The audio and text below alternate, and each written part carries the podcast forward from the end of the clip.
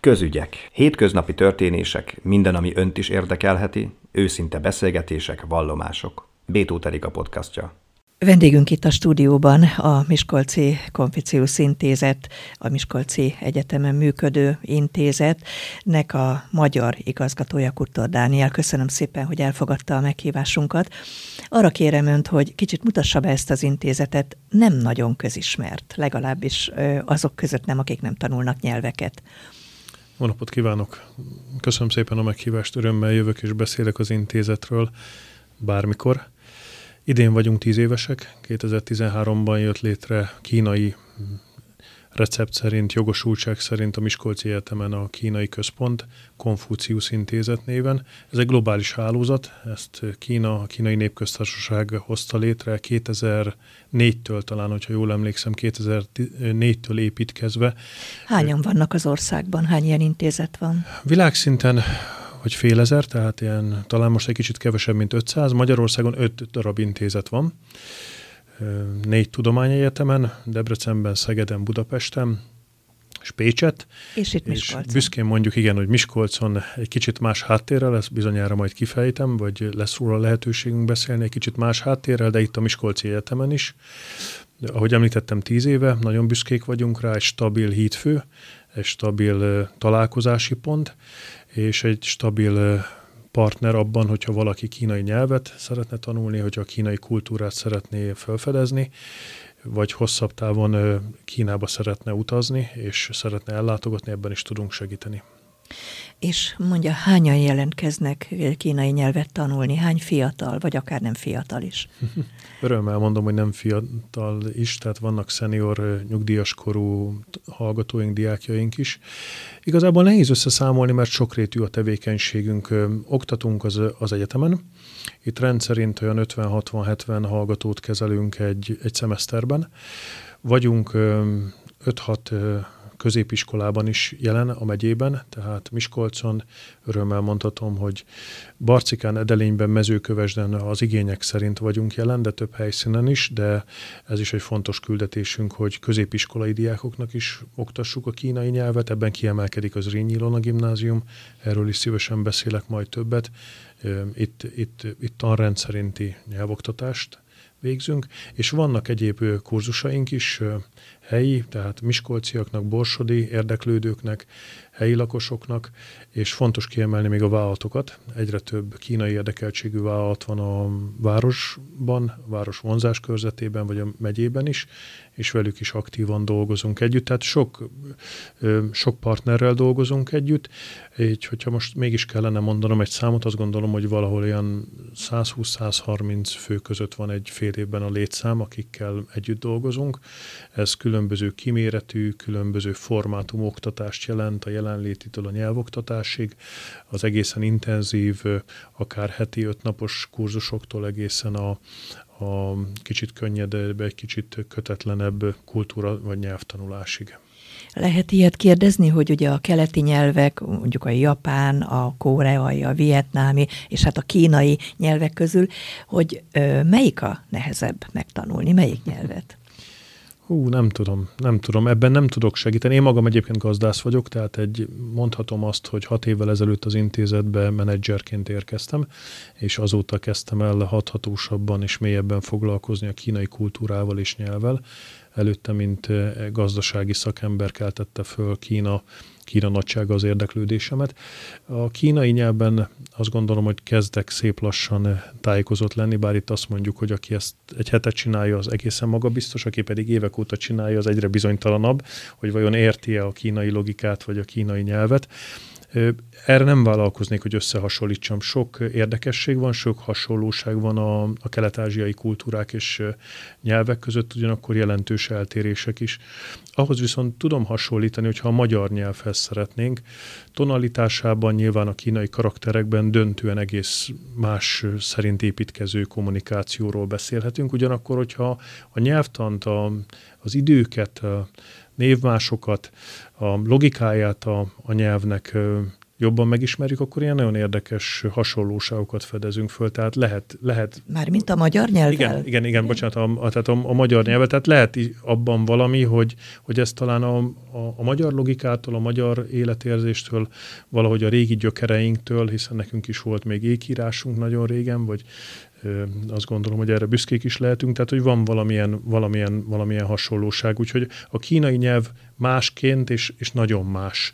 A, az írásjelekben egyértelműen más, mint egy indoeurópai, vagy akár mint a mi nyelvünk a magyar, hiszen mi latin betűket használunk, ugyanakkor a másik oldalon viszont nagyon egyszerűen fejezi ki akár a hétköznapokat, a, a napokat, a hónapokat számokkal illeti, tehát a nyelvek mm, ige idejében sem bonyolít annyira, mint akár egy, egy német vagy egy angol, tehát hogy másként kell, és közelíteni, és másként kell tanulni, és cserébe más képességeket fejleszt az emberben. Tehát a, Milyen képességeket? Azt gondolom, nagyon sokat kell írni. Annak ennél, hogy Kína rendkívül digitalizált, és azt gondolom, hogy ez a világ egyik digitális hát ebben az átalakulásban nagyon előre haladott nemzete, de ennek ellenére a kínai nyelvet én azt gondolom nem lehet elsajátítani kézírás gyakorlása nélkül. Tehát a karakterek akkor ívódnak be az ember, be az írásjelek, hogyha ezeket sokszor leírja, nem elég nézni. Tehát a az manu... írásjelek, de az, hogy megérteti magát, tehát mondjuk tanulja a kínai nyelvet x ideje, elutazik, vagy ha nem is utazik el teljesen mindegy, ha szüksége van a kínai nyelvre, attól függetlenül, hogy mondjuk nem tud írni helyesen kínaiul, megértetheti magát? Meg, meg, meg tehát egy, egyértelmű, ma már itt a mesterséges intelligencia, meg a technológiák segítenek egyébként annyit, hogy, hogy, hogy az embert egy, egy alapfokú kommunikációs képességgel felöltözteti, de egyértelmű, hogy egy kínaival akkor fog tudni sikeresen együtt dolgozni az ember, akkor tudja megértetni magát, hogyha, hogyha valóban fejleszti magában a, az íráskészséget, a, a szóbeliséget kifejezi. Hogy említettem, négy-öt tónus van a kínai nyelvben, a tonalitás nagyon fontos, a hangsúlyoknak nagyon nagy jelentősége van, tehát ezt pedig csak gyakorlással lehet elsajátítani hogy visszatérjek. Igen, talán az egyetlen nyelv, amiben nagyon fontos a hangsúly, ugye? Fontos, igen, hogy... Tehát más hogy... jelent, ha más hangsúlyjal mondja. Igen, igen, igen. Ez Tehát nagyon erre, érdekes. Erre, erre oda kell figyelni, hogy az ember hogyan fejezi ki magát. A tónusoknak, a hangsúlyoknak nagy jelentősége van, tehát hogyha egy kínait hallunk, akkor azt fogjuk érezni, hogy rendkívül nyomatékosan beszél, rendkívül tudatosan beszél. Először talán magyar ember, magyar fülnek furcsa is lehet ez a fajta egy kicsit néha agresszív és hangos kifejezési mód, de valóban ez, ez Kína, hogyha valaki annyira már legalább ismeri ezt a nyelvet, ezt a kultúrát, hogy ezt nem érti félre, akkor már megtette az első lépést, mert akkor nem veszi zokon egy, egy kifejezést, amit esetleg jobban megnyom a kínai partner, vagy egy kicsit hangsúlyosabban fejezi ki magát, mert igen, ez, ez a, a logikájuknak is ez a jelentőség, hogyha valami fontos, akkor, akkor ide, igeidőben azt mondom, hogy most szeretném megcsinálni, meg rendkívül hangsúlyosan mondom, nyomatékosan mondom, és ezzel kölcsönzök a mondani valómnak, az adott feladatnak, vagy az adott ténynek egy jelentőséget. Úgyhogy ez egy kicsit átvezet a nyelvből a kultúra irányába, és ez azt gondolom helyén van is így, tehát Kína annyira más a kínai kultúra, annyira más, hogy fontos ezt valahogy ilyen fúzióban tanulni, tehát hogy az ember tájékozódjon ne csak a lingvisztikai szabályokról, hanem egy kicsit a kínai kultúráról is. De a nyelvvel együtt a kultúrát is tanulják azok, akik az intézetbe beiratkoznak? Igen. Igen, igen, igen, igen. Tehát erre maradéktalanul mennyire, képesek Mennyire is mélységéig a kínai kultúrát, mennyire mennek bele mélységéig? Hát a... Nehéz, mert egy több ezer éves civilizációról beszélünk, amit igazából a dinasztiák, az egyes uralkodóházak, amelyek közül nem mindegyik volt hán, úgyhogy egy, ezeknek a folyamata fűzi föl, úgyhogy hát erre nem tudom. Vannak mélyen tisztelt professzoraink az intézetben, történészek, politológusok, társadalomtudósok, akik erre bizonyára vállalkoznának. Én nem mernék erre vállalkozni, hogy egy ilyen időhorizontot föltárjak, de képesek vagyunk, és ami talán még fontosabb, képesek vagyunk ezt folyamatában, elemeiben bemutatni, és talán azt merem mondani és ígérni, azoknak, akik csatlakoznak hozzánk, hogy, hogy napjaink Kínájához is hozzá, megértéséhez hozzá tudjuk segíteni az embereket. Tehát valóban érdekes látni ezt a gyorsan átalakuló társadalmat és országot, amelyet azért az értékei, a hagyományai, a szabályai, társadalmi szabályai egyébként a mai napig vezetnek, tehát rendkívül fontos. Nem egyszerű ebben az útvesztőben eligazodni, hiszen néha Kína is hezitál, hogy most a több évtizedes vagy több évszázados ezer éves ünnepét hogyan élje meg, amikor siet, amikor rendkívül digitális a technológia, amikor rendkívül mobil a társadalom, de mégis ragaszkodik hozzá, mert fontos az az érték, amit az a ünnep megtestesít most egyébként ezt itt szeptember végén vesszük föl most ezt a beszélgetést. Most nem sokára jön az őszközép ünnepe Kínának, ez a kínai új év után egy nagyon fontos ünnepe Kínának, amikor valóban a családoknak megint egy jó oka van összegyűlni, együtt lenni, és találkozni. De ők mit ünnepelnek ilyenkor? Ez az őszközép ünnep, ez, ez most szeptember 29-ére esik, itt van egy teliholdunk, egy teleholdunk, teliholdunk, ez így helyes, és alapvetően van egy, egy régi mitológiai, egy szerelmes párról egy mitológiai történet is, úgyhogy van egy szerelmi szál is, de ugyanakkor ennek a gyönyörű szép kerek holdnak a, az ünnepét ülik, és ekkor összegyűl a, összegyűlik a család, és együtt ünnepelnek, és igazából a, a szüret ünnep. Tehát ez nagyon érdekes, hogy ma már egy urbanizált társadalomról beszélünk, de ha megnézzük az ünnepeiek, ünnepeiket, ahogy a tavasz ünnep az a, a földön a munkáknak az újrakezdését jelenti. Most ez az őszközép ünnep, ami egy változó ünnep, egyébként a lunáris naptár szerint, úgyhogy emiatt nem tudok egy exakt napot mondani. Most erre az évre tudok, de máskor ez változhat. Ez, ez alapvetően egy szüret ünnep, amikor összegyűlik a család, és együtt vannak a tagok, és a gyönyörű szép kerek volt fönt az égen, erre a tökéletességre emlékezteti őket, hogy ezt úgy jó megélni, ezt, a, ezt az újabb eltelt évet, hogy, hogy együtt vannak és megosztják az örömüket egymással. Itt a Miskolci Intézetben hányan tesznek sikeres kínai nyelvvizsgát?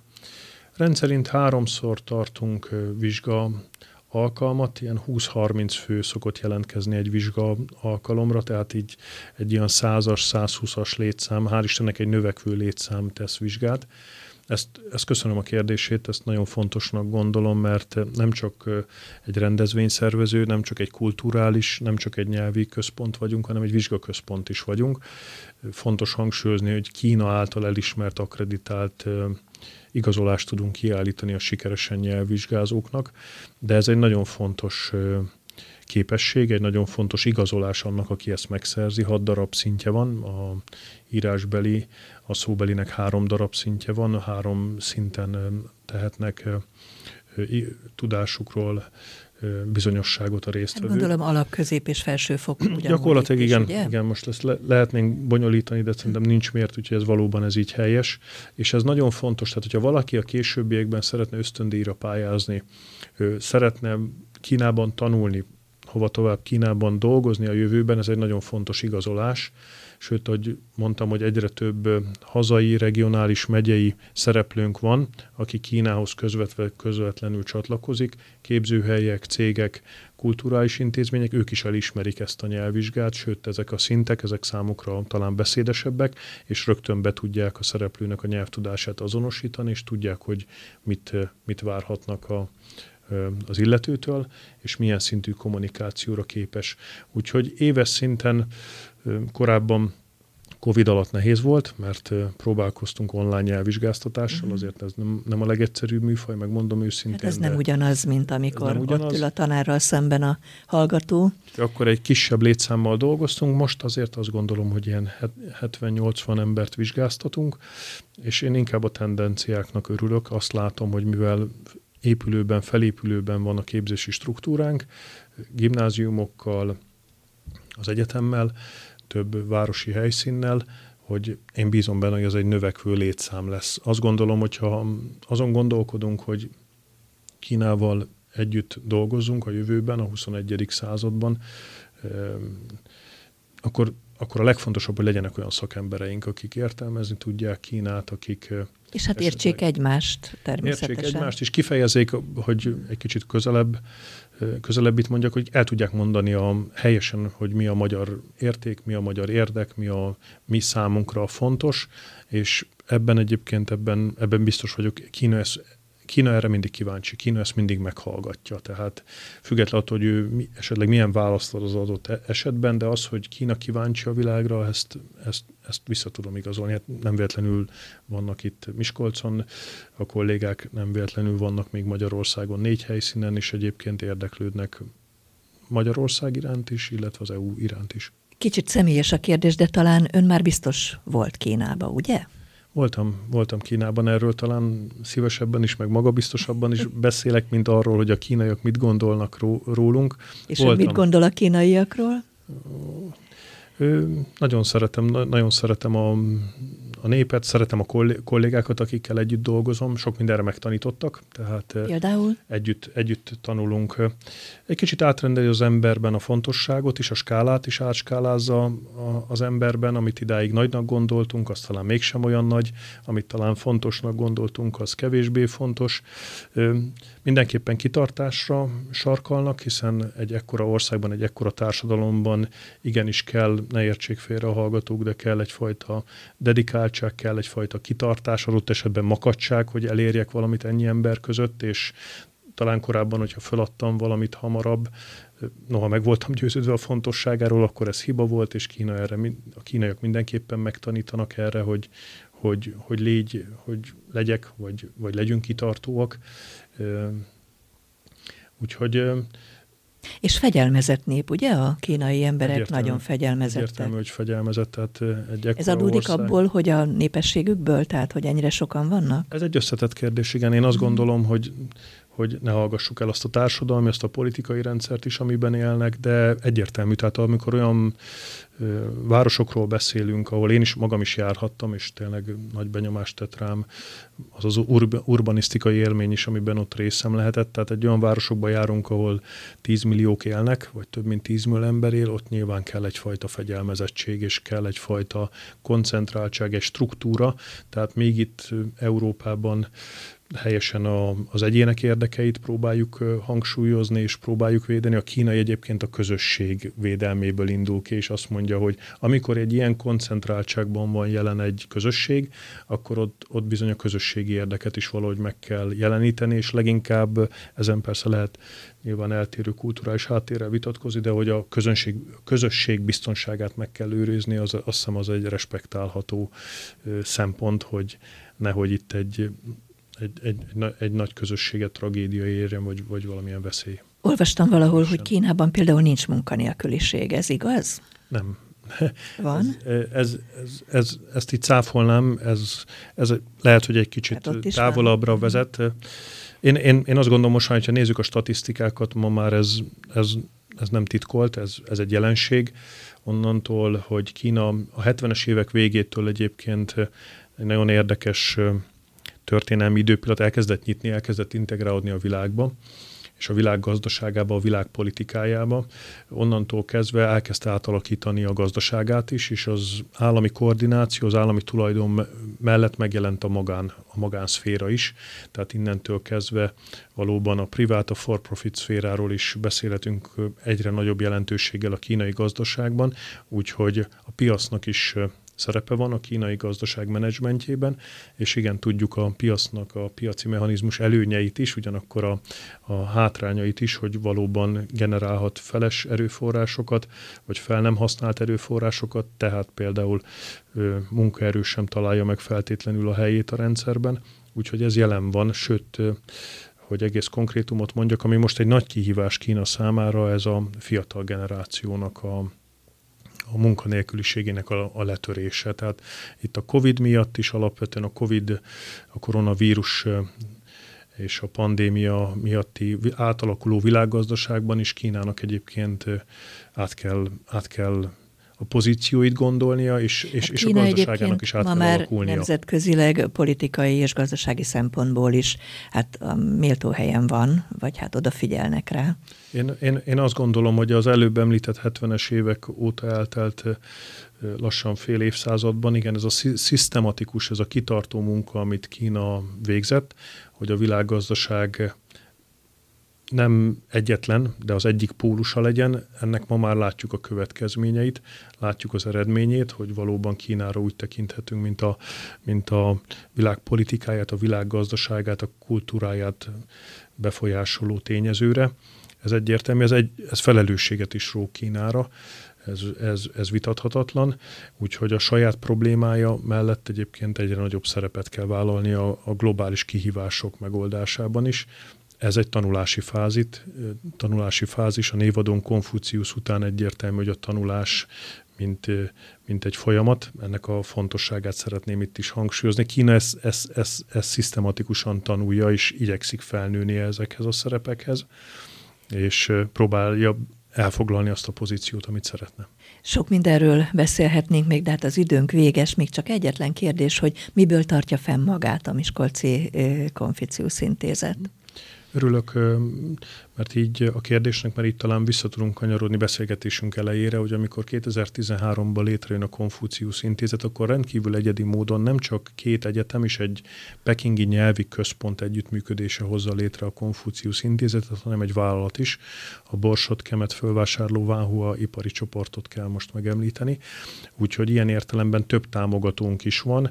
Egy pekingi vegyipari egyetem, egy nyelvi központ, azóta ez átalakult ez az intézmény, de ugyanúgy egzisztál, létezik ez egy nyelvi koordináló központ, illetve a Vanhua cégcsoport, az ő támogatásuk, az, ami nagyon fontos nekünk. Nyilván az a Miskolci Egyetem, mint befogadó, mint anyaintézetünk, az ő anyagi Szintén, támogatása igen. rendkívül fontos, illetve örömmel mondhatom, hogy igyekszünk egyre több donort felfedezni, egyre saját bevételekre is szerteni. Ennek ellenére úgy gondolom, hogy működésünk és szolgáltatásaink még mindig rendkívül barátságos áron érhetők el, és de számítunk egyébként a helyi erőforrásokra, a támogatásra is, mert egyébként örömmel mondhatom megint, hogy igenis azt gondolom, hogy itt Miskolcon nem csak miattunk, hanem a gazdasági folyamatok, illetve a társadalmi folyamatok miatt igenis egy, egy kritikus tömege jelentkezik Kínának, a kínai nemzetnek, a népnek és a kultúrának, úgyhogy azt gondolom, ez perspektívikus a jövőben is. Köszönöm szépen, és hát sok sikert kívánunk az intézetnek. Kutor Dánielt, a Miskolci Konficius Intézet magyar igazgatóját, magyar társigazgatóját hallottuk. Köszönöm, hogy itt volt velünk. Én is köszönöm a meghívást.